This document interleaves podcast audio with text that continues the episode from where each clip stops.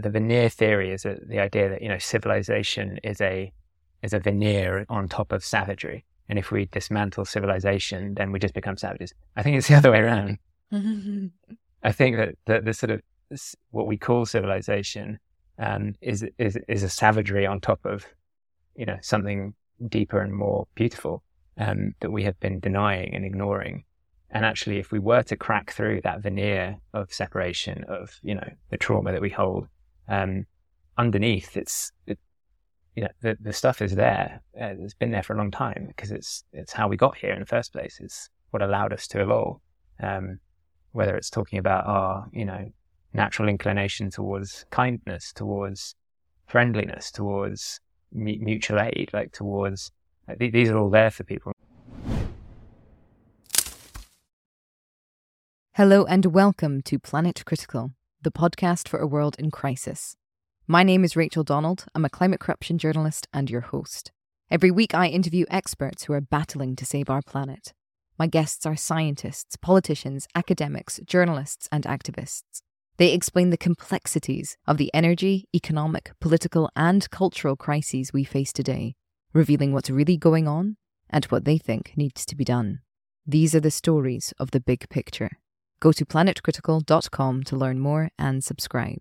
My guest this week is my dear friend, Paddy Loughman. Paddy is a strategist dedicated to understanding, revealing, and shifting the narratives that conspire to keep society sick, to keep our systems perverse, and to keep us on a track for climate destruction. In 2020, Paddy co founded Stories for Life, which asks the question how might our stories help design an economy in service to life? He also co founded Internarratives, a space for folk working on narrative change and the role it plays in systems change. Paddy has been doing this work in some form or another for a long time now.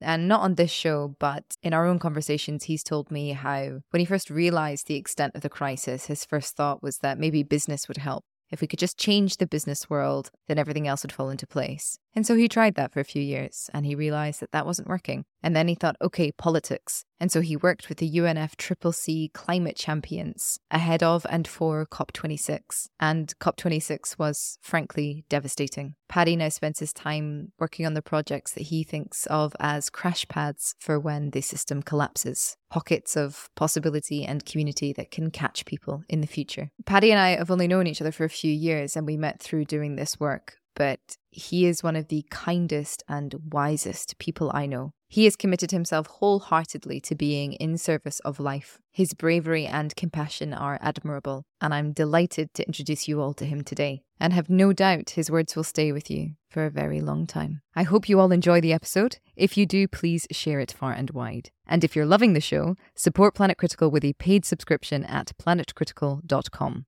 By signing up, you'll get the Planet Critical newsletter inspired by each episode delivered straight to your inbox every week. You'll also have access to the wonderful Planet Critical community, who are full of inspiring thoughts, ideas, critiques, and determination. I'm so grateful to everyone who chooses to support the project. I'm a vehement believer in ad free and open access content, so Planet Critical wouldn't exist without the direct support of the amazing community. Thank you so much to all of you who believe in Planet Critical and keep the project going every week. Paddy, thank you so much for joining me on Planet Critical. It is such a pleasure to have you on the show. Total, total pleasure to be here. I don't know you. why we haven't done this earlier. I mean, we practically have one of these conversations every week anyway. Um, so it's my fault, really. I'm sorry. Thank you. No, it's a complete honor. I'm delighted to be doing it. Yeah. Um, and let's keep having those conversations. Yeah, definitely. They're incredibly nourishing. And I hope all listeners find this one just as nourishing. I hope all listeners find that they um, can follow along because we do tend to jump about. But at least we're not walking through a forest this time. Yeah. Yeah. or maybe if only we were walking through a forest this time. the Pied Piper of the crisis. talking yeah, about. Exactly. Yeah. All right, listen, let's dive in. Um, mm. Why is the world in crisis, Paddy? Mm. Mm. Um, so I this yeah I I've been I guess thinking about that for a long time, and the simplest the simplest sort of version of it that I've arrived at, accepting that that that's it's inherently limited, is um, because trauma and, and therefore healing. And that's like a very simple, arguably simplistic statement, but it, I think it sits on quite a lot of, a lot of deeper things, a lot of deeper understanding, um, that people have been gathering for a very long time and is starting to come through at this point in, in various places in a way that feels uh, really encouraging, um, actually. It's what we do with it and how we respond to that that is the, the challenge. So that that's the really simple, simple mm-hmm. description.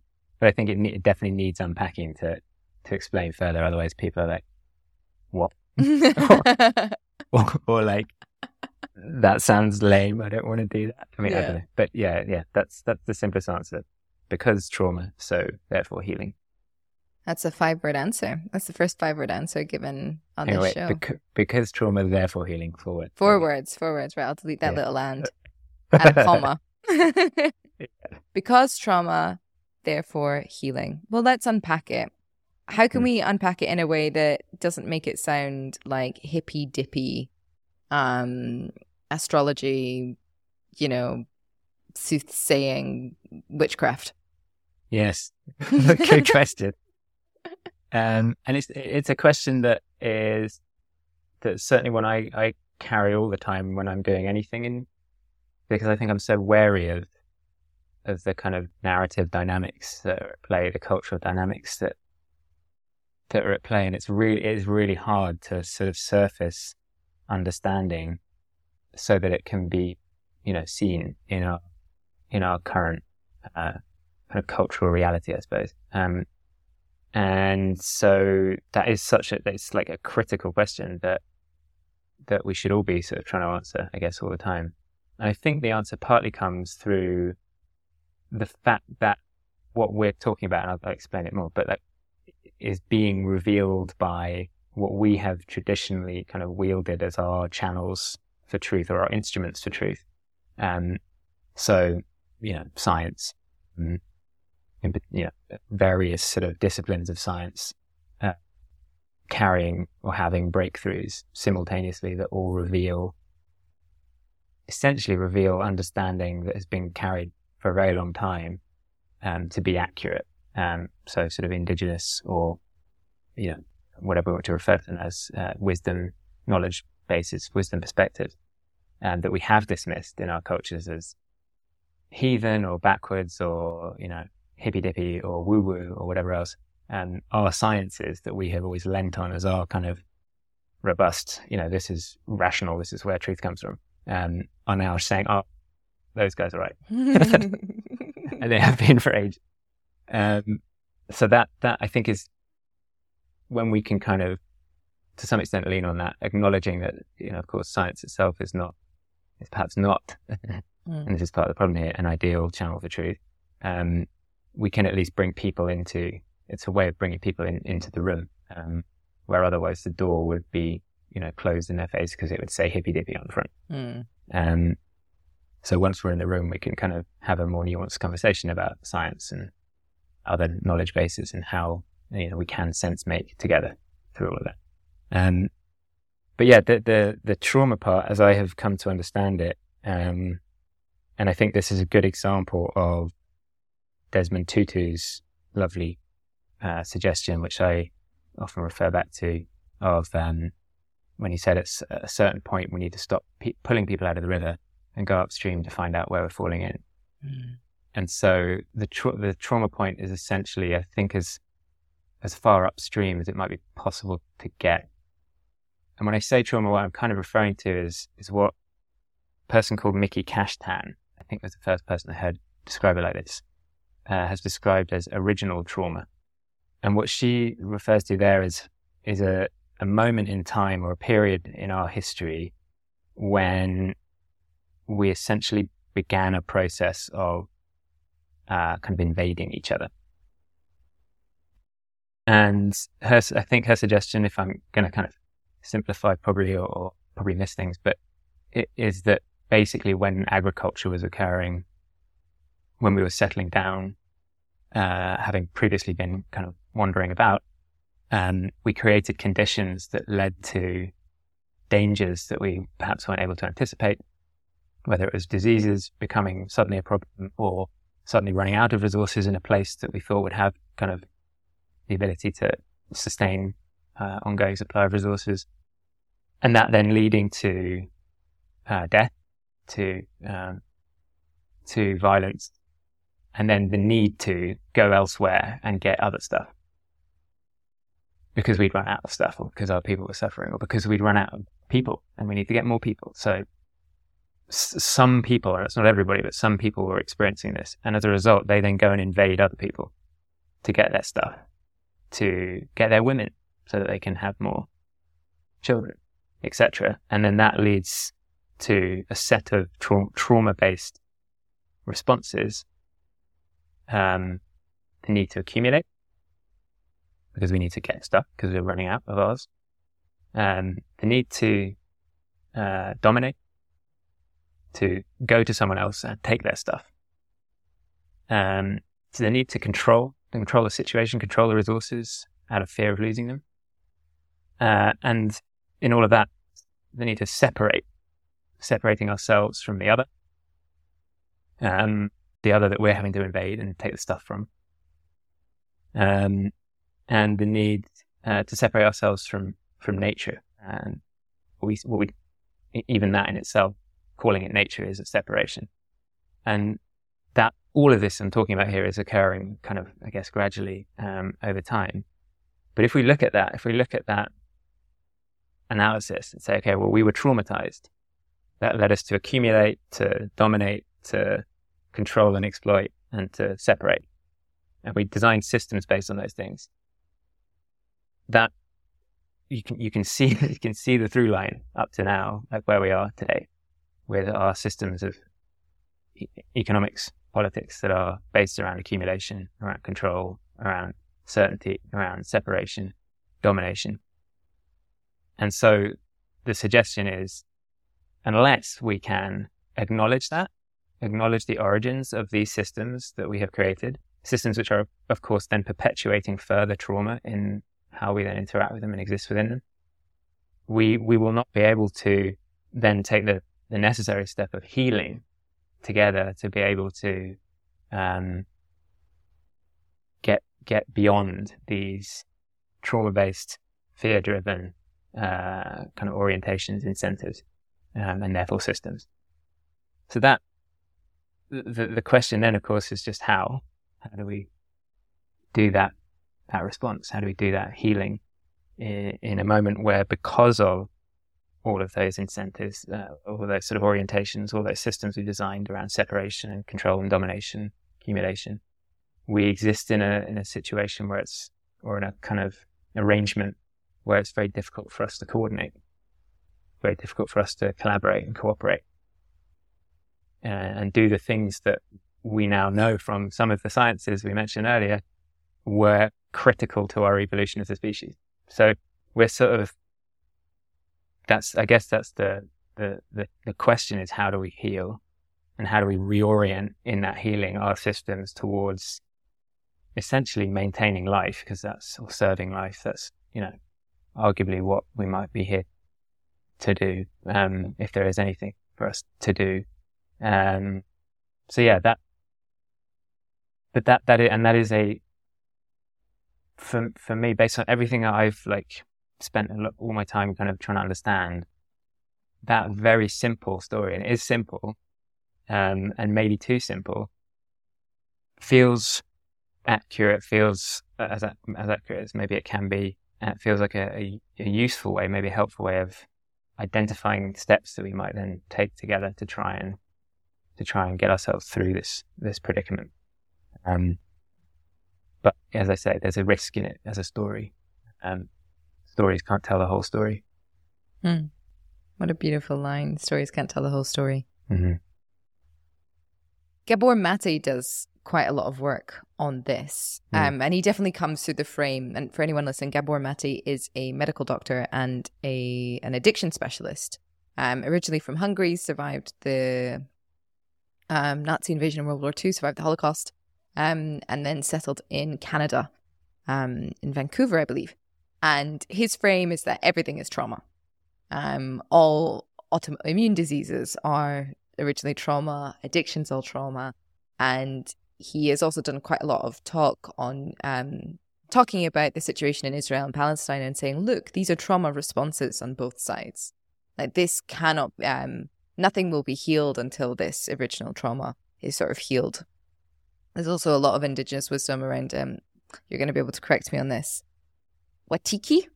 Watiko, yeah. Watiko, Watiko. The and isn't that like that's just sort of everybody's original trauma, right? Yeah. So I mean, I think how I understand a lot of that analysis, and there are various different.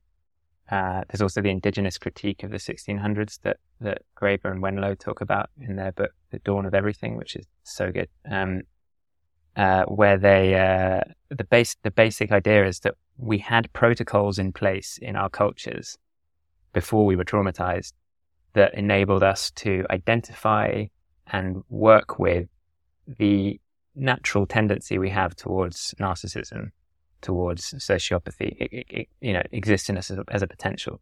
And they would have protocols in place to deal with that if it emerged in their culture. Like and what? Based, well, Throwing so somebody like, off a cliff? I mean, kind of. Well, first, I mean, first of all, they had, you know, they had sort of uh, rites of passage so that, you know, when a young male was reaching age 15, 16, they would go into the woods and spend time by themselves.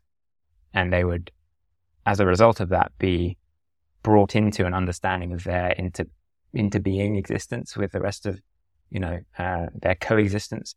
They would come to develop humility, vulnerability, um, sobriety uh, about their place in, in, you know, in the wider thing. Um, and our version of that is we, we send kids to university to get blind drunk um, together in a group. So we, we've lost that. Um, but then also, like, if someone were to sort of, you know, infringe upon the society somehow, if someone were to commit a crime, um, there would be there would be processes of identifying that, working through it. If they were particularly, you know, uh, problematic, they would be exiled for a period. Maybe they'd come back later. But we we you know we we lost all of that. Perhaps in the trauma process, we lost touch with these things. Uh, and you look at you know you look at our culture now, we venerate narcissism essentially. We we put it in the highest positions of power in the world. Mm. Right? So that that, yeah. uh, that I think you know one way of describing what a lot of, as I understand it, indigenous critique kind of points as there's a sort of there was like a Pandora's box type of process happening where we kind of we let it out of the box. We lost we lost you know um, lost our protocols for for handling ourselves essentially. Um, so yeah, Wati- yeah, Wetiko is, I think it's the sort of, it talks about it like a disease, like we are, we are diseased. The uh, hungry ghost. Mm. Mm. But I think what's interesting in all of these examples, and this is something you and I talk about quite a lot, is like this, um, the embodied nature of the past versus like the disembodied reality of the present. So it's much, much easier for communities to keep an eye on what is going on and keep an eye on people's behavior, and for the majority to win in consensus against a maladaptive minority when everybody knows each other yeah. and when they're embodied in their in the in the land in the places where they where they live um and this process of like alienation and um dispossession because we've all been dispossessed right? That's sort of the the the horrors. I think that a lot of Western people are kind of I don't really like to use this terminology waking up to because it's a bit condescending, but mm. nonetheless, there's this awareness that the Irish have been shouting about for a very long time, to be fair to them, that we've all been dispossessed from our land in a sense and all been dispossessed from our communities. That coupled with like a population growth and centralized government in order to maintain control and and under the illusion to, you know, feed people and make everything work smoothly only serves to reinforce this um, message essentially that communities fundamentally don't have the right and cannot look after themselves. Yeah. That everything needs to be handed over to this like objective, unbiased system that has been built, as you're saying, on the back of trauma. So it's inherently biased in the same way that ChatGPT is inherently yeah. biased because of what yeah. it's been fed. Um, and so it's, it would seem to me that uh, the healing process would also be about coming back into community Surely. Absolutely. Yeah. And and it you know there's so much we can say about that. Yeah. Um, the, the one and the things around it to do with localism and and the risks of that if we don't also include a kind of uh, glo- globally networked relationship. Um, um, but maybe that's a, maybe that's a tangent because there's just something in there that's really interesting about you know the risk of back to your question about how do we make this not sound woo woo and hippie. The other question is how do we make it not sound like let's all go live in caves again, everybody. Mm. you know, and like hair shirts and the all that the, the sort of natural response of a lot of people who are quite reactionary in the situation, saying like, "You you just want us to go back in time," Mm. In a funny way, like, yeah, because like back in time we had our shit together actually in in, a, in ways that we don't. Um, like again, the indigenous critique of the particularly like the Wendat people when they met with the, the, Yeah. the French settlers in the 1600s, they spent a long time with each other, talking, you know, chatting and understanding one another. And at the end of it, the Wendat were like, "You guys have got this wrong. Mhm. okay, we're we're quite happy here. We're having a good time. It's lovely. You seem to be really, really not happy, and you're fighting, and you're diseased, and you're over here trying to nick our shit. And uh, I've, I'm not sure you're you're doing this right. yeah. Um, and so there is there is a dimension to that, and I, I find it quite funny when people talk about like, you know, if, if you have a conservative, uh, you know, conservative interest, an interest to sort of preserve traditions, it's like, how far back are you willing to go? Because actually, um, and there is, yeah, there's, um, there's, uh, there's, there's a, a really funny moment in, in a conversation between Daniel Schmachtenberger and, um, Nora Bateson recently, where he, he talks about how it's insane that we, we live in this world where we work in jobs that we don't really want to have, that we struggle through to make the money, to feed ourselves, to look after ourselves. Um, and then with get stressed out by this, and with the two weeks of the year that we have to, you know, have a break from that. And he's talking about in the US where holiday allowances are crazy. Um, we we go camping, Hmm. and we basically live. I think, he, as he puts it, a shitty version of the indigenous lifestyle. so it's like, you know, it, or we go to the beach, and like, Mm. what's what is going to the beach actually? Mm. So there's the, yeah, like All the clues are there. all the clues are there. And again, and, and I don't, I don't think of it as going backwards. I mean, we can't go backwards, right? So like, but we can retrieve, we can retrieve what, what worked, what we have been able to see had, had worked, has worked in all sorts of different ways. You know, and it's another, it's another response to the, oh, you're just, you just want us to all be communists. Like, no, communism is, it- it was based on a similar, um, trauma in a sense, like a desire to control and to have certainty. It's like we, we can't have those things. Lots of things about communism, principles in there that are valuable and important, but we're not talking about wholesale. It, that- that's again, it's like very simplistic, and one of the biggest challenges probably is that we've got to try and navigate and live in complexity in in a moment when, because we're traumatized, we we strive or we, we, we seek out simplicity wherever we can find it. Yeah. I think this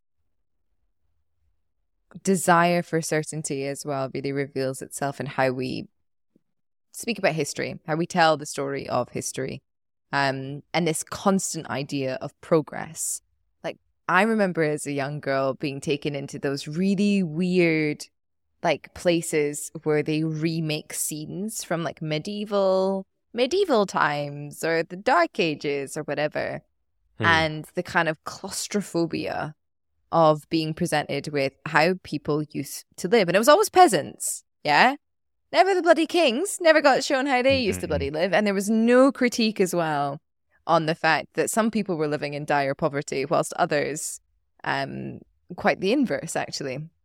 Like, why was there an elite class and why was there a peasant class? And why were the peasant class working those fields? And where was that food going? Where was that surplus going, essentially? Um, but instead, it was kind of driven home in a sense of like, and now we're here, and isn't that so much better? Like, oh, plumbing.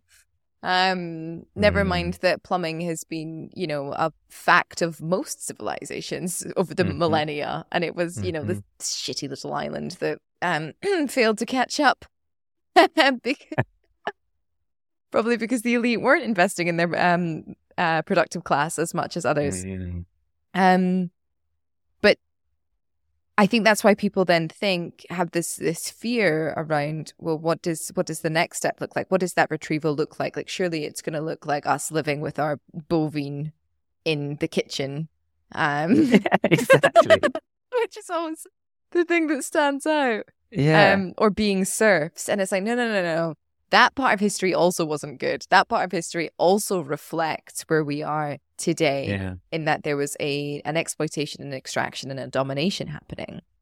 Um, and what the next bit could look like, well, that's kind of up to all of us in a sense. Yeah. And that's really, really exciting if you prefer the idea of the unknown over the certainty of the the destruction that is undoubtedly coming our way and is already starting to erode the very fabric of modern civilization. But for mm. people who are living in really, really precarious lives and experiencing the real suffering of what it is to be a modern person, quite frankly. I was reading Peter Turchin last night. He was talking about the how the deaths of despair have gone through the roof in the United States since 2008. People just either suicide, addiction, um, also there's lots of ways to kill yourself apparently um they feel like they need a sense of certainty or a real vision in order mm. to respond mm. and so how can we you talked earlier about inviting people into the room how can we invite people into the room when we don't know what it looks like yeah it's such a such a critical and it's, it's a question I carry around a lot with this quote from a guy called Rick Ingrasci. He said, if you want to change the world, throw a better party. Hmm. Um, and again, that's a very simple statement, but I think it holds a lot of truth about human psychology and you know, how to motivate people. And um, and the difficulty with the quote is that the question become, immediately becomes, well, what is be- better according to who? And if it's if it's better according to a life-serving set of systems that enable us to, you know, flourish as a species and as a member of any set of, you know, inter, interwoven species uh, on a living planet, then the that party might not look particularly attractive to us now, according to our current habits, comforts, addictions, um, you know, cultural norms.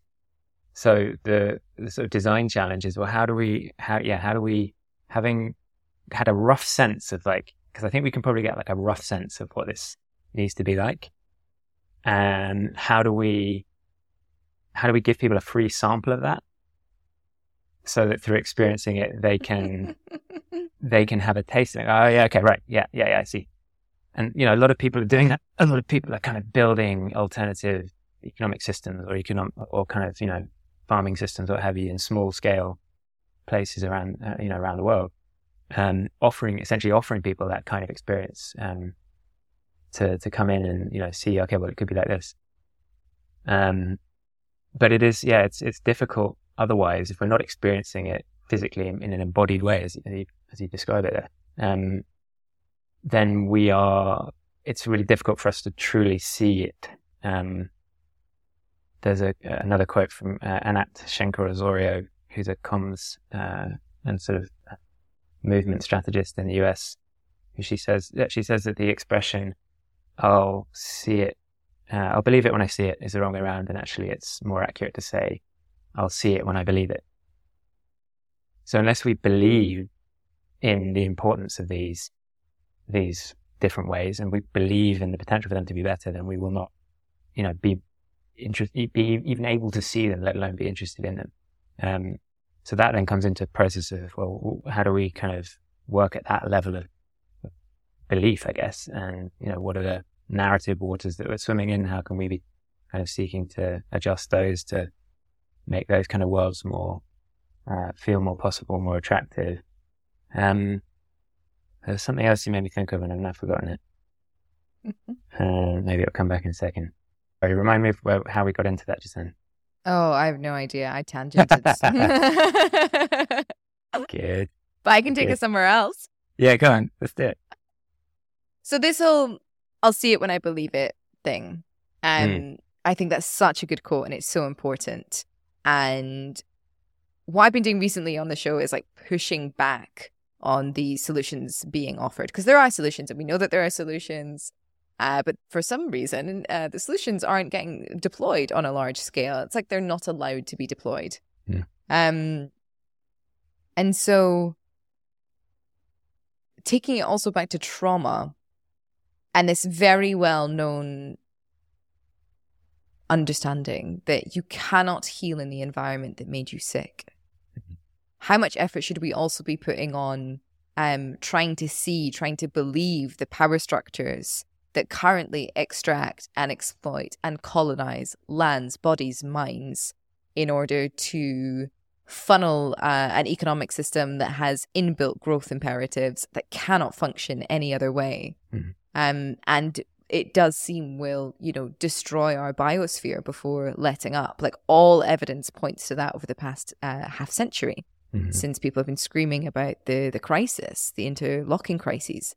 So, rather than also just throwing a better party, should we also be focusing on trying to say to people, this party sucks. Like this isn't a party. This is a killing field.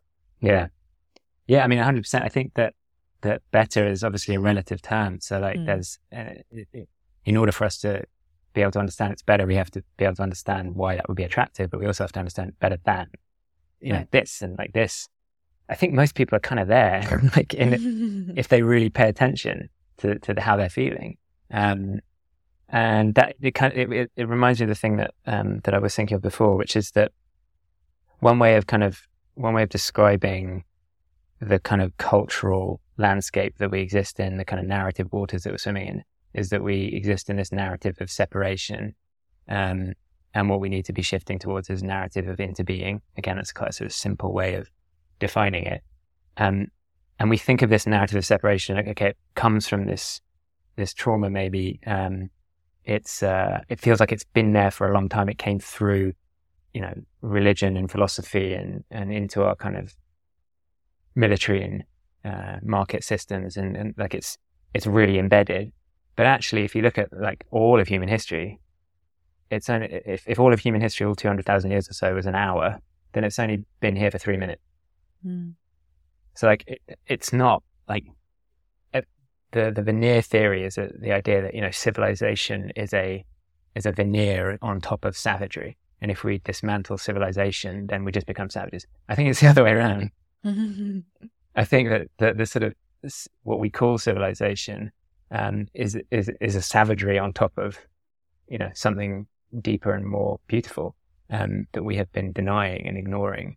And actually, if we were to crack through that veneer of separation of you know the trauma that we hold um, underneath, it's it, you know the the stuff is there. Uh, it's been there for a long time because it's it's how we got here in the first place. It's what allowed us to evolve.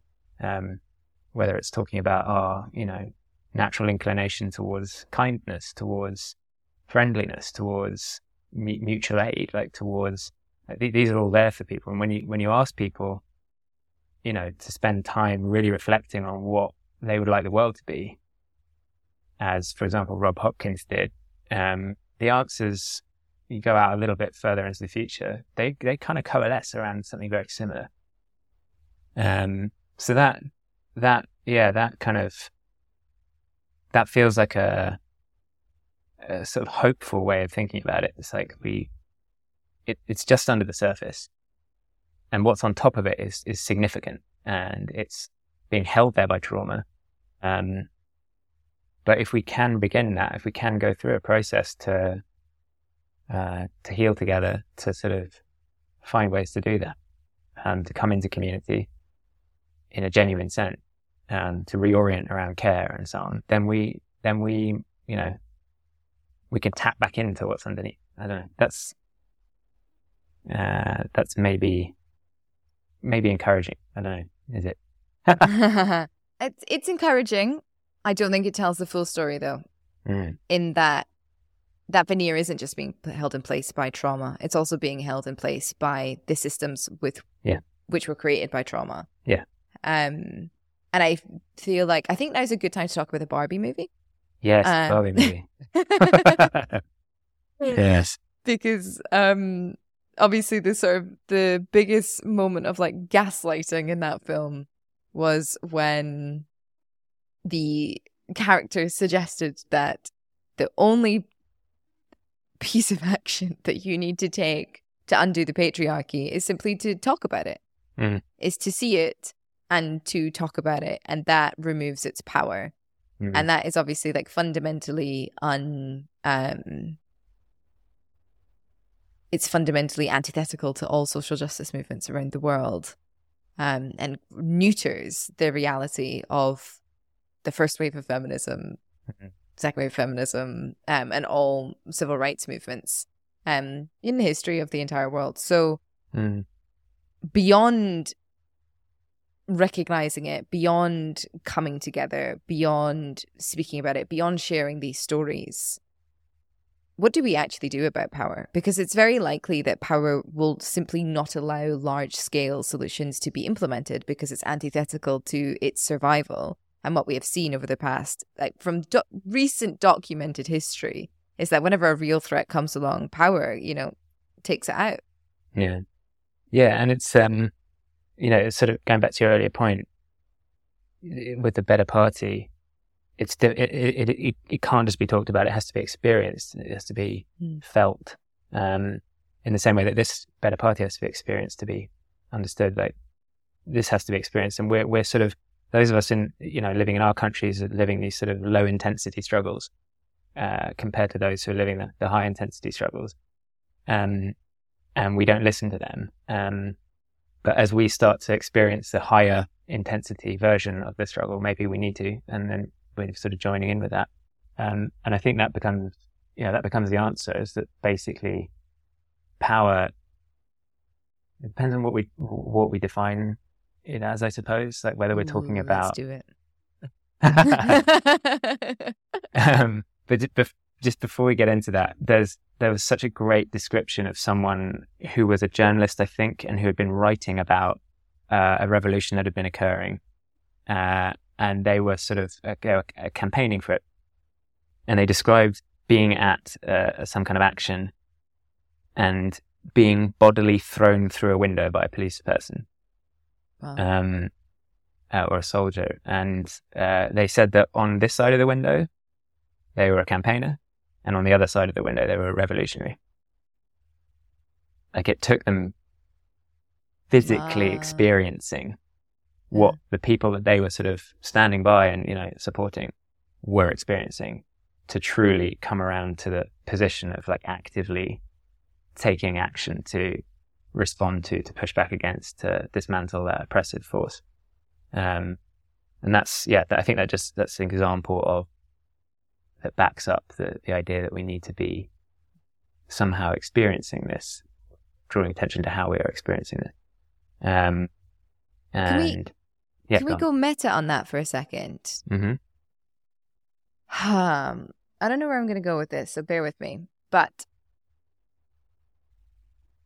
if part of the modern weaponry of a, of a modern state is like the invisibilization of trauma because we're so atomized and individualized that like nobody is really bearing witness anymore to one another there's either this assumption that we're all experiencing it so it's normalized.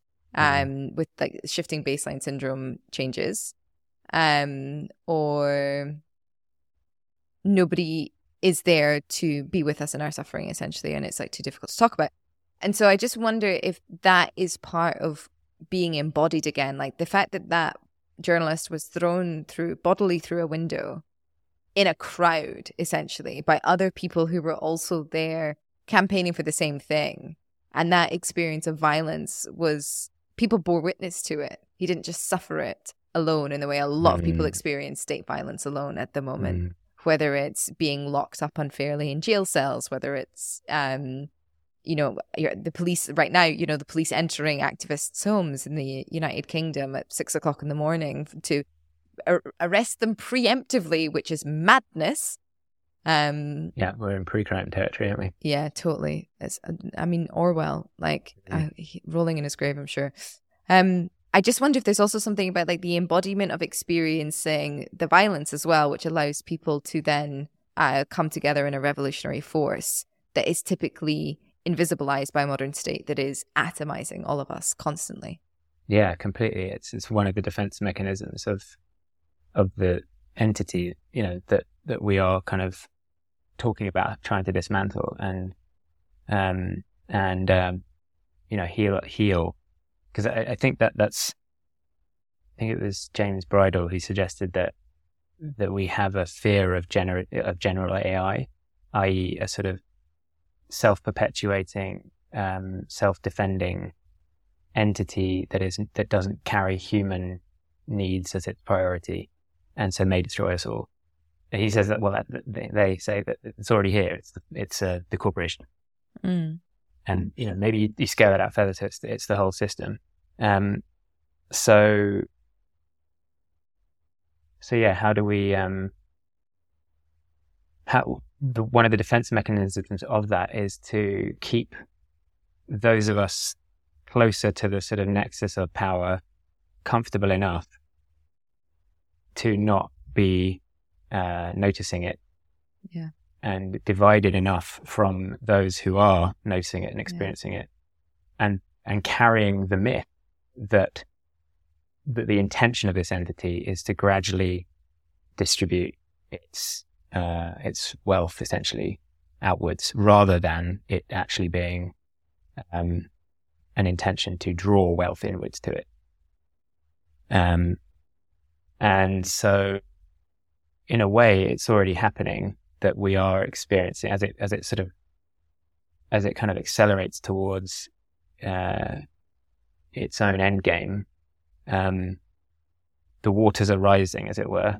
Like so, before they've only they've only kind of been down here, and it's been lots of different people all over the place who've been oppressed by this system and experiencing that this entity. Um, but now the waters are rising up, and they, they're reaching you know us in sort of privileged positions in, in in countries that in the past have been able to just sort of blithely get along and believe that you know they were part of a good thing that was doing good stuff, progress. Um, and now we're we're being slowly drawn into that. Um, and we, the, the, the, the, I think the need is to, is to turn to those who've been underwater for longer and go, sorry. and what do we do? And not, not what do we do? Like tell us what to do, but like we're here, like yeah, we're with you now. Yeah. Um, and there's a, there's a great, uh, sort of parable from a Brazilian community, um, that says, uh, you know, when the, when the waters are rising, um, you will need to learn how to swim, but uh, but you will only be able to learn to swim when the water is deep enough for you to actually be swimming. And mm. that's that's like like in in our in our parts of the world, we're stuck. The waters are starting to reach us. I'm talking metaphorically, of course, but also in some senses, literally, up the road in Scotland right now. Mm-hmm. Um, in in a way, a question is that how do we, yeah, how do we kind of learn to swim um, before we before we have to? Um, but I've gone off on one a bit there. I think. Uh, no. how do we learn to swim before we have to? And what happens? I mean, I think this is also what's scary, right? Is a, a drowning people maybe that is the moment that they have to learn to swim but the action of swimming is going to be so much more chaotic and frightening and people will be lost yeah. um, than if they'd been organized before and i think to just also add like a geopolitical frame to that to the fact that the waters are rising and we need to turn around and sort of say to those people hello we are here with you um peter turchin talks about how elites like can export instability um, so they essentially extract, although he doesn't, mm-hmm. he uses the term wealth pump rather than extraction, which I find very revealing. Um, mm-hmm. Um, but they extract from the productive class. And when the triangle becomes too top heavy, when there's too many elites and too many elite aspirants, people that want to be in that category, mm-hmm. and the population are immiserated because they've been extracted from too much, then what happens, according to his theory, is that actually it's intra elite fighting that will topple Mm. the society rather Mm. than it's very rare that it's like a productive class revolt or a peasant revolt. Um, Mm. But using that frame, to me, the past sort of since the post war boom, essentially what happened is like we exported all of our instability to other countries, to these either colonies or former colonies, and just took and took and took and took. And that explains the boom, the rising levels of um, consumption, of life expectancy, of just all round benefits essentially that were experienced by Europe, by the West, um, United States. With people not really asking, like, where did all this stuff come from? Who's making it? Which is quite interesting. Um, and now we are running out of resources. That's it. We are fundamentally running out of resources. So they have, whether it's um, less access to certain resources in the world because of Mhm. you know democratically elected governments, whether it's the fact that we're just running dry actually, and so they've come to extract from their own people again Mhm. Because it's more difficult to extract elsewhere. And that's why we're seeing this like massive inequality. Um but i think following his theory and also linking in the climate crisis which is this like um it's first it is a global social justice issue but it's also a global like existential issue Mhm. um for everyone and everyone is going to experience it perhaps not equally originally but they will experience it how to like foment a productive class revolt or organization so that it's not so that the whole thing isn't toppled essentially by um a weak elite class merely perpetuating the dynamics of the system that have created them in the first place Mm. Because, yeah, because presumably when that kind of elite class collapse occurs, what emerges from the rubble is likely to be another iteration of yes Yeah, it's it, there's um uh Kate Raworth said really brilliantly recently in response to the Milton Friedman statement, you know, in a crisis it's the things that are lying around that that we we pick up and, and move forward with. And she said, Why why are they lying around? Why don't we have them up on their feet? And like let's be doing that now. Let's be getting this Mm. stuff ready. And I think I I definitely see that a lot. Like I see people establishing the things um, out in the world.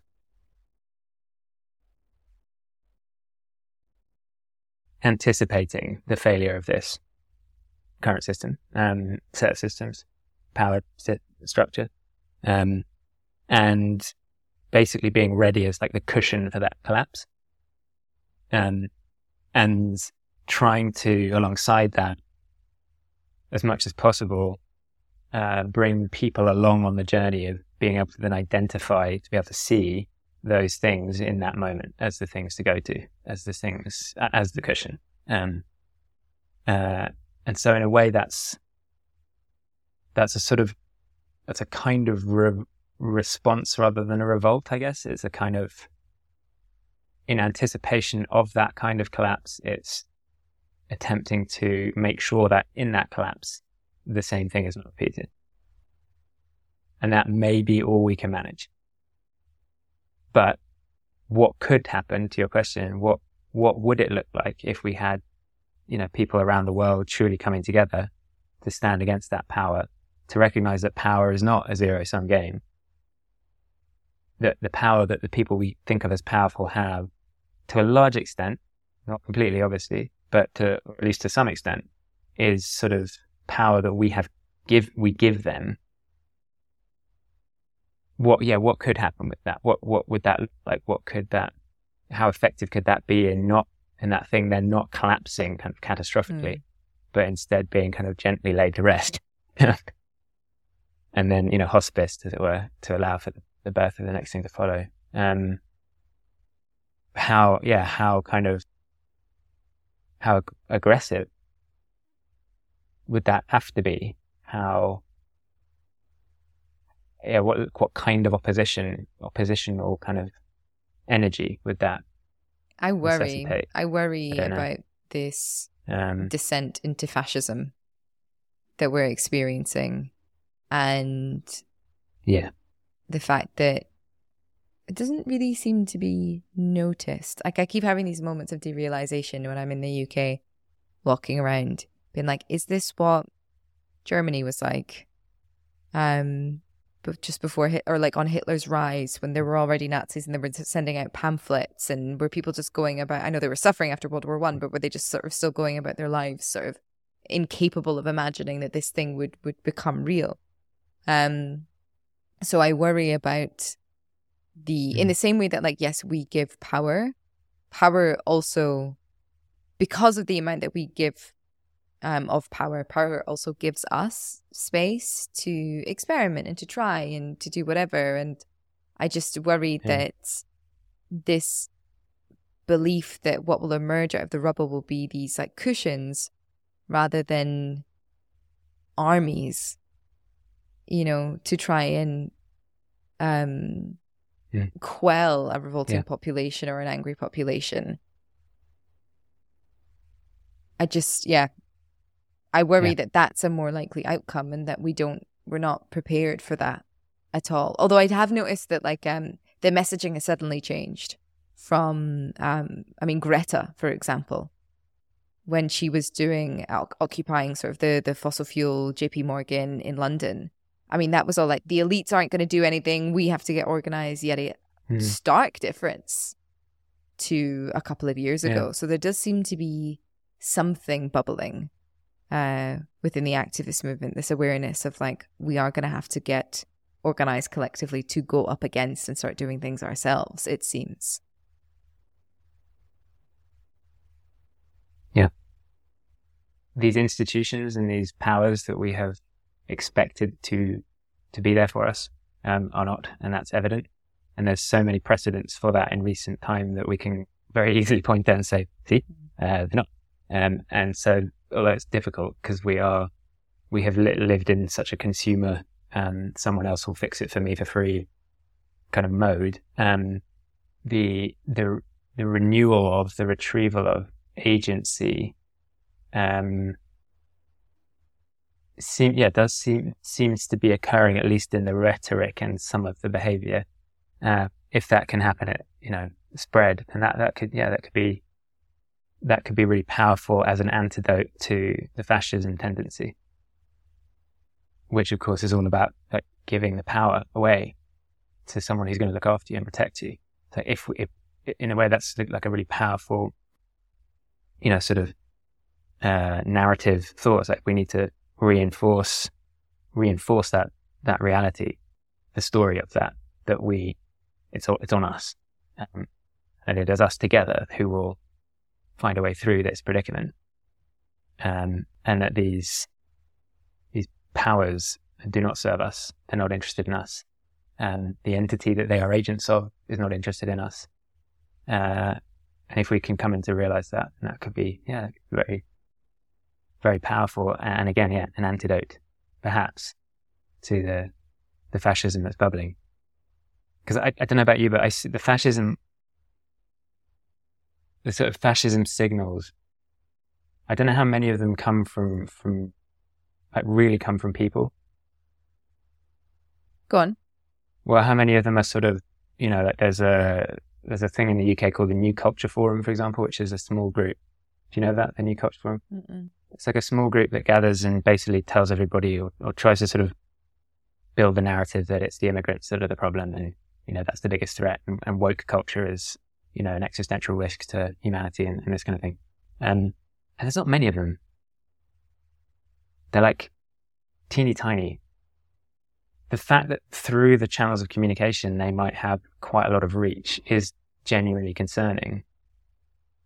But if we if we go and speak to most people on the ground, where are they at? I don't know. I, I would I would expect that there, there's more potential there for the kind of thing we're talking about there to to to have you know soil for it than um, than what this new culture forum and others like it are trying to sort of get to happen. I think it comes back to a question of certainty again. Mm. Because if you can offer somebody a very clear narrative, like this is the enemy, this is the problem, and people know that there is a problem because they can feel it, they can feel it in their bodies, they can feel it in their minds, they can feel it in their community, mm. um, then well, great, now I know what the problem is. Thank you very much. But when it's a more complex answer of like, listen, the problem is actually um, 10,000 years of like mutual abuse, essentially. yeah, exactly. it's um, patriarchy, but it's not about men. Um, and it's about uh, land, even though your concept of land as a Western person is totally like dispossessed. And, you know, like mm. it's, it's just so much, it's about power, but power isn't really a person. There is no evil mm. group. It's about a system. What is this? It's about system dynamics. Mm-hmm. It's all mm-hmm. about, you know, like that's, it's so much more for people to kind of wrap their head around that saying, oh, the immigrants are the problem. That's something that they can like get behind essentially. Like there has to be yeah. a, there already has to be a healing process. I was thinking about this when you were talking to come into agency. Yeah. You mm-hmm. don't have to be fully healed. And the, even this idea of like the destination of healing, this is something you and I talk about a lot. The, des- the, de- the destination of anything, heaven, whatever, is absolutely nonsensical. But mm. by the same token, in order to um, begin to retrieve one's agency, you have to take that first step on a healing journey, which is even like, I deserve some agency because I have a modicum of self respect, right? Because mm-hmm. I have a modicum of self love. Um, and that is it. That's where uh, healing begins. Um, mm. but I don't know. How do you how do you offer like the space for how do you yeah. I don't I don't know because that thing of like you can't get you can't get well in the environment that made you sick. Yeah. But you have to have enough agency to like pick yourself up and leave the environment that made you sick. Like that's what I mean in the first step of the healing journey. But when it feels like there's nowhere to go, I don't know. No, it's such a good question. And, you know, it's why things like people encouraging us to switch off from social media are sort of steps in that direction like we're we're taking ourselves out of the conditioning apparatus wherever we can to and taking ourselves out of the you know the kind of virtual and otherwise environments that are maintaining the trauma re-traumatizing holding us in our you know hurt. Um uh but yeah i think you're i, I guess like one one way of d- describing what you're what we're talking about there is like how do we like, what's the simple, what's the simple way in for people that isn't like, okay, so we're going to have to go on this like very long course. um, you know, you're going to have to spend multiple days. Um, and lots of money. Lots of money. Uh, and it's going to be great. And we're going to meet yeah. some monks and it's going to be fun. Uh, um, you were going to meditate your way into yeah. heaven. Yeah. Yeah. That, that's, yeah.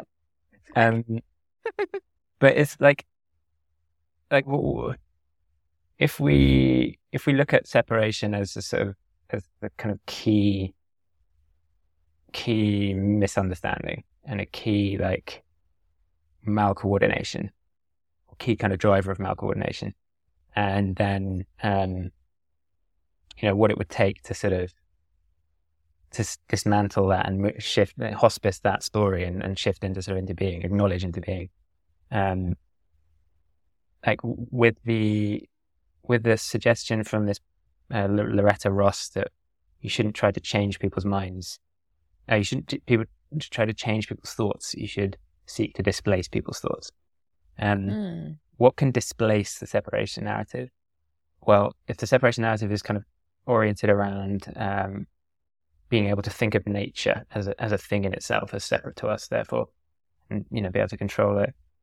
If we can encourage a connection with, with that wider, um, more than human world that we are coexisting with and only possible, it's only possible to exist in coexistence with, um, then we could be, uh, disrupting, di- you know, disturbing that, um, uh, displacing that narrative.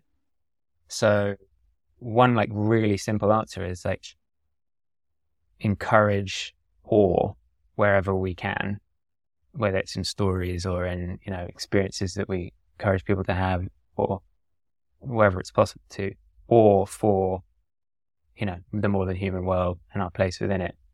Um, and maybe the route to that is through the cell because you know so often the story about we need to love nature like go hug a tree You know, put a thumbs up on this poor polar bear. It's like that's treating nature as our garden. Nature's not our garden.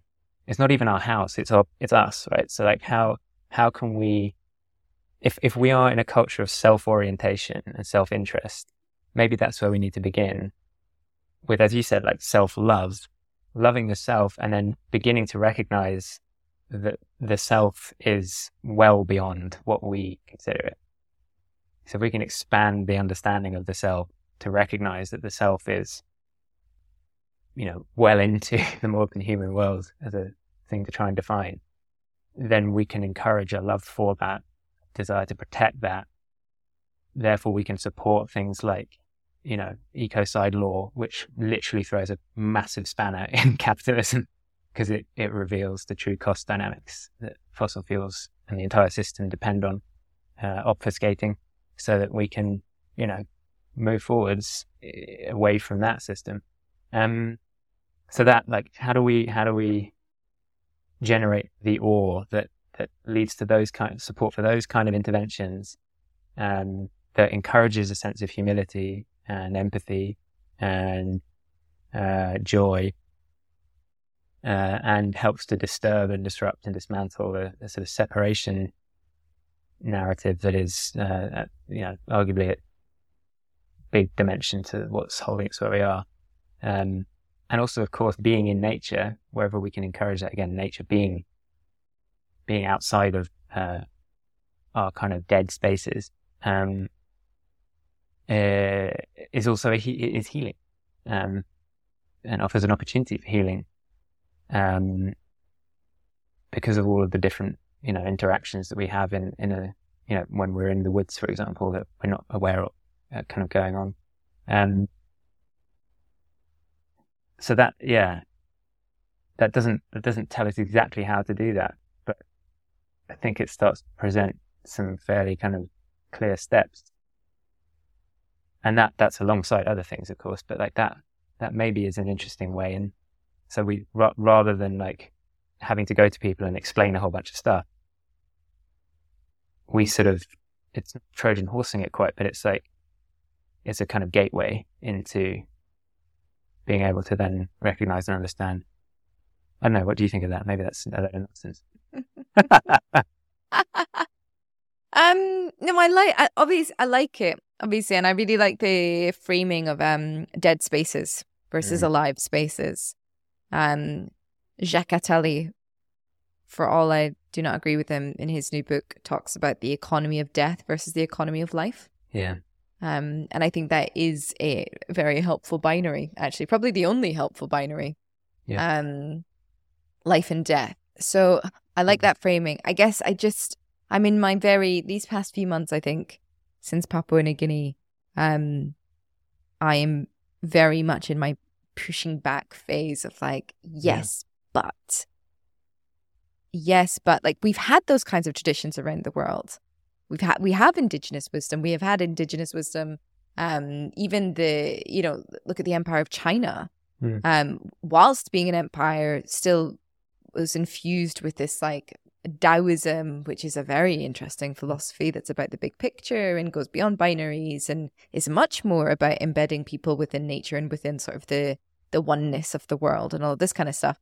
Um, and yet for whatever reason this like sociopathic narcissistic uh, society wins out it beats every time almost and the countries that are now geopolitically coming up in the in the arena like china as the next superpower have abandoned that which um, chinese philosophy was built upon for thousands of years in order to play at this game mm. in order to become a superpower so i think um if we're talking about, you know, civilization collapsing and what could come out of the rubble, like what could wiggle out between the cracks, then uh, yeah, I think lots of amazing things. Um, because humanity has a tendency to diversely organize um, in a way that reflect these kinds of universal values. It's beautiful. But what do we also do about the fact that that may not be allowed and normally, when those two ideologies come up against one another, the powerful one that is focused on power and accumulating power wins because the other one is inherently more, how do I put this? prone to life and decay. And it's like it's just got stuck in a decay cycle. Like that's what this system does. It it ekes the life out of things. Mm. I don't know. Yeah, and I, I, I totally hear you, and it's it's um in a way it kind of no, in a way it comes to the sort of um the, the like tension of timing and the tension of urgency and all these mm. difficulties because like arguably what the sort of love for nature and the narrative shift stuff is like that's a sort of inoculation process to avoid us catching the virus again. Mm. Um, uh, and it's slow and it's un- underneath, and it, there are some moments of sort of social tipping pointiness that can happen in that, but like it's basically kind of the undercurrent, and that needs to be working with and alongside the kind of ground level, movement level um, action, so that whatever's happening there is sort of working into that too, and it's kind of coordinated. Um, but then, yeah, there's there's got to be hold, you know, holding actions. There's got to be, um, you know, harm stopping. There's got to be dismantling going on at the same time. Um, and I guess the question is, yeah, how do you, how do you, how do you, how do you do that in a way that doesn't perpetuate that? You know, how do you, how do you do violence in a way that doesn't perpetuate violence? Essentially, mm. um, and do so. And, and this is, you know, the probably one of the biggest challenges with the narrative thing is, you know, where, how do you reach people when the channels to do so are completely captured? When the, um, I mean, the thing about the, the Barbie movie that's like terrifying is is that that is. Uh, I mean, I, I you know had conversations with like with feminists. Like, like, oh yeah, it's great, it's brilliant. What? And, and they, they, they loved it. And when when asked like what what they loved about it, that the the explanation they gave for loving it, which was you know had a sort of element of defensiveness in it, was literally like the marketing bullet points for the film. Like you can imagine in, in the deck, you know, like, uh, mm. and it was it was like it's an inc- extraordinary coup that was pulled off with that. Yeah. Uh, and you know the marketing budget was mass was much bigger than the film's budget and all the rest. Um, and we're talking, you know, there's the AI dilemma flagging of the risk of um, alpha persuade as a sort of potential. What's that? Uh, so uh, you know the AlphaGo when they trained the machine learning system to learn how to play the game Go, and then oh, eventually yeah. chess, and then eventually like quite complex, you know, online um, strategy games. Um, they initially, you know, they were initially like, okay, well, we'll see how this thing can get on. Um, maybe eventually it will be able to play against the human. And then like quite quickly it kind of beat the human and they were like, mm. shit. Um, and the same, the, the point with Alpha Persuade is it's like, okay, so we, we, we can know how to persuade people. Um, the Barbie movie is an extraordinary demonstration of our ability to understand human psychology to the extent that we can manipulate it and control how people think of it. Um, and if you throw an AI into that, an, a, a system that can learn how to do that better than we can, and that's that's assuming that it has it would have the capacity to understand us, um, that would require us having to understand us sufficiently in the first place to input into it, I guess. Um, but then that becomes, you know, that becomes a, a, a tool in a situation that is like uh, very hard to defend against and to inoculate against. And that's when, you know, one answer to the how do you stop this is like, you, you kind of have to, maybe you do have to bring down some of the kind of channels themselves. Like, if they're not, if they're going to continue to essentially propagandize in that sense for the, for continuing, the continuation of the existing set of systems. Um, uh, because the, obviously the sort of the interesting problem is that we have these tools and they would be enormously effective if they weren't perversely incentivized, um, you know, to sort of sow this um, division and, and, hate and the rest in order to create profit. Um, if if instead they were incentivized to serve life, to um, encourage coordination, they'd be enormously powerful. Like, you know, what yeah. best things we've ever created on that. And so the question is, do you, you know, do you just destroy the channels and therefore remove the possibility of them being able to set in that way? Or do you, you know, bring completely alter the incentives so that those things can exist in a, you know, kind of pro-life sense, not pro-life, um, in a pro serving life sense. Um, yeah. You know, I've been thinking uh, past few days, I was like trying to imagine what a global constitution would look like. Like if mm-hmm. we managed to take the fuel out and sort of get rid of, you know, the the I'm going to put use a value judgment, but the bad stuff. Mm. Um, what would a global constitution th- look like that would like enshrine the rights of nature, um, essentially put into writing all of this stuff that we've been talking about about um, our relationship as well to the world, our relationship to one another, etc., mm. etc., how to live in balance with the biosphere. And then I was thinking, okay, and how do you write it in a way that if things get bad again, you can change it? Like if things become perverse again over time, you can change it, but people can't change it people can't make things perverse in order to change it, or people can't use that preemptively to change. Do you know what? It's just like there just seems to be this kind of um, and perhaps I'm thinking about it only within this paradigm of like you know, um, ten thousand years of this particular culture, and you know, two thousand years specifically of Western culture, but. Um, mm. it does seem hard to imagine a world in which we build things and they are just used for good yeah.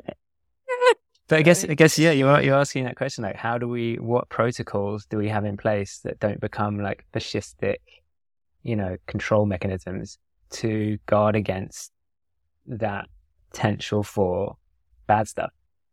Yeah, I think it's embodiment again, hmm. maybe because even if you think about war and the way that wars are fought today, and it's the way that wars are fought today this scale of destruction, and when I say today, I do mean you know the the last world wars as well. The scale of destruction is enormous. The mm. loss of human life uh, and other lives, unforgivable. And you know fine well that it's only happening because the guys giving the orders are nowhere near the battlefront. There's this separation that allows us as well to take decisions that place us in the position of gods mm. because we're not down in the mud mm. with the other men. And so if we were so embodied that like you know your Elon Musk's and your Jeff Bezos's um you know if they got a little bit too out of hand they weren't protected in their you know Hollywood Hills compounds but living with the rest of the community that could take them outside take them around the back and be like "Do you know what mate maybe that's enough yeah. Maybe let us unionize. Have mate. a little sit down, shall we? Yeah, let's let's have a chat, Jeff. Let's have a. Yeah. Maybe if these people couldn't hire private security guards to keep the unhappy masses away from them, yeah, um, they wouldn't do bad things. This again, this goes back to like the so much of the beauty in that Dawn of Everything book is the description mm. of these earlier human cultures that that we and you know that that preceded the invention of the, the concept of progress, which, according to that book, was a, a, confection designed to respond to the indigenous critique, because the indigenous critique was saying, "You guys have got it bad," and you know the culture at the time, I think it was Catholic, was like, "Well, it, it's not possible for anything to be better than us." So we're going to create this story about progress and say that these guys are wrong and they're all the way in the past, and we've been working forwards, and civilization is a linear. Off we go. So it's like you know, des- designed in that way. Um, but they had this, Mad. these, these communities had these, um, uh, kind of constantly adjusting political cultures where it was like, you know, for some of the year it would be kind of patriarchal. For some of the year it would be matriarchal. Um, for some of the year there would be like a, a, very clear sort of single authority figure. For some of the year it would be very kind of dis, you know distributed leadership. Um, and it was responsive to the cycles and the, you know, the way that the world was working around. Um, and then they would have these festivals where they would all come together and like imagine totally different ways of existing and throw it all up in the air and go, ah, like this, this person's an idiot and that's a load of nonsense. And, and then it would land again and maybe they'd pick some of that up and go forward. and no one, you know, no one ever had like the ability to sort of become powerful and stay that way. like mm. It, mm. it, was all done on the basis of, you know, these, uh, this is, they have our permission. And that's what, that's what we've completely lost, right? There's like, these people do not have our permission. I mean, they still, oh. like at all. Um, so yeah, how do we, how do we get the, how do we get that back? Like, there's something, sorry, Paddy. Well, just, there's something interesting around institutions there, right? So, um, sure, technically we give our permission in, to politics in the sense that we vote.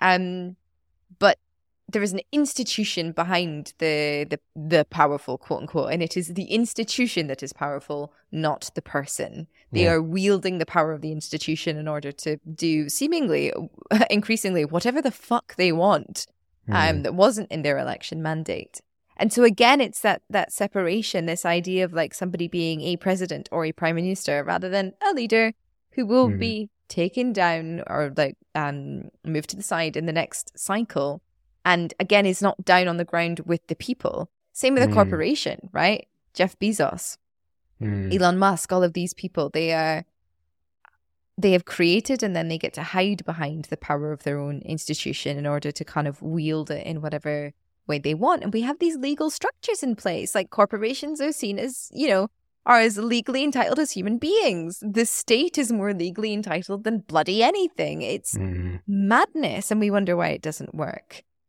Yeah, and it's based on you know it's based on on lies. The that uh, which is again it comes back to like how do you how do you fight the bad stuff when the bad stuff I guess the kind of a common tactic of the bad stuff is is to use lies because lies are faster and lies can be what you want to hear to mm. sort of you know get places and and establish itself and that's um uh the yeah the, the origin of the um you know, the corporate uh, personhood in the US was the story is anyway that, and maybe you've heard this before, that they, um, that there was a railroad that was trying to get through some land. Is this familiar? Hmm, yeah, keep going. And they, they wanted to like get through a bit of, particular bit of forest and whatever the kind of version of the EPA was at the time, Environment Protection Agency was like, no, you can't do that. And then, and it was just after the emancipation of the sla- uh, slaves. And so they were like, well, this thing over here says, you know, um, legal personhood for these people. So we're, we're a legal person. We have rights. So we want to go through that wood. And it got taken to court. Uh, and in the court, the judge was like, uh, no, no, silly. And it got, it got, it got, you know, uh, thrown out according to the verdict. The clerk who recorded the case was on the payroll for the railroad and he recorded it as having gone through. And that becomes a legal huh? precedent that legal precedent is then repeated. And so gradually this corporate personhood fallacy gets established as a legal sort of reality. Hold on, hold on, that, that's hold the on. story. Anyway. Hold on. The clerk lied. Yeah. So that legal precedent is a lie. Yeah. Well, if we know that, why can't we overturn it now? Quite. Good God, I didn't know that bit. Mm. And it, I mean, there's the sort of the fascinating like history of these like mistranslations. And someone like Bayo Akomolafe talks about mistranslations in a really interesting way as like a sort of natural process of things kind of breaking and moving and evolving. But there are moments where it's like, ah, like my favorite is, um, is that Francis Bacon, the, um, nutter, nutter. I'm sorry. Yeah. the you know the Ang- Anglican godfather of the scientific method, but he was an Anglican. Um, uh, is sort of famously quoted as having said that nature is our slave. Yeah. Um, the interesting thing is that that is a translation into English from French, which is a translation from into French from Latin that he had originally written it. And the oh. translation was done by French Enlightenment thinkers who had taken the ideas of the Wendat people from that original encounter that were focused on li- liberty and you know fraternity and equality, uh, stripped all the spiritual, more than human orientation stuff out of it because that's that was their orientation at the time, anti sort of spiritual, um, secular, so on, and then translated um, uh, Bacon's words with that mindset And so they had translated the Latin for, uh, it was like tortura or something like that, I can't remember the word, um, into torture and into slavery, therefore. But if you look at Bacon's language in the context of him as an Anglican and in his own interests at the time, what's much more likely is that what he was saying, he was using that word tortura in the sense of tauntering. And of course, in, in torture, you sometimes taunting people and, you know. Oh, bloody hell. Yeah. So, like, this was uh, this, you can see how the French made that translation. But what's more likely is he was saying our relationship with nature is not slavery. It's a it's a taunting like an instrument. Therefore, we need to live in tune with nature. Is and are we gets, sure? That's the, that, that was the suggestion. Yeah. okay. Because okay. he also said, I mean, like Bacon also says a whole bunch of other quite horrific shit. But he did, yeah. but but like that that particular idea, which is so present, and it's not just come from him, obviously, but it's so present in our you know treatment of the more than human world in the way that we you know literally lock it up in cages and enslave it for our bidding, like that. That's um you know to serve us. That's it. It would be. It's interesting to wonder, like, had that not been translated in that way, like what what should could things have been slightly different, maybe? Absolutely. Possibly not. Also, so many other factors, but yeah. Also, the the Darwin thing, right? Yeah. Like yeah, this yeah, theory yeah. of survival of the fittest and mm-hmm. competition, which is like one theory of evolution. Other theories of evolution are about collaboration and cooperation mm-hmm. and ecosystems. And if that had come out, or even even the whole chimp versus bonobo. Yeah, exactly.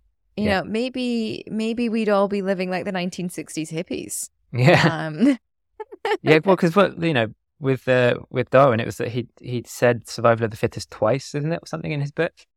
And like the first time was in the text, and the second time was in a footnote saying this isn't quite the right statement. And then he'd used the word love eighty six times, like throughout mm. his text. And like that wasn't, you know. There you go. Again, believe it, see it. Like they didn't yeah. like. Yeah. So yeah, it's um. Yeah, I mean this. It, yeah. This is why history and science like must not ever be written just by the the winning side because everything is only ever written in the frame that allows you to perpetuate uh, or justify your inherent superiority. Like if you live in a hierarchical society and it's the people on top that are allowed to write about what society looks like, it's going to be written in a way that makes it look like they are there because they deserve to be and because they're better. Because mm. they're fitter, because they're stronger, because they're whatever.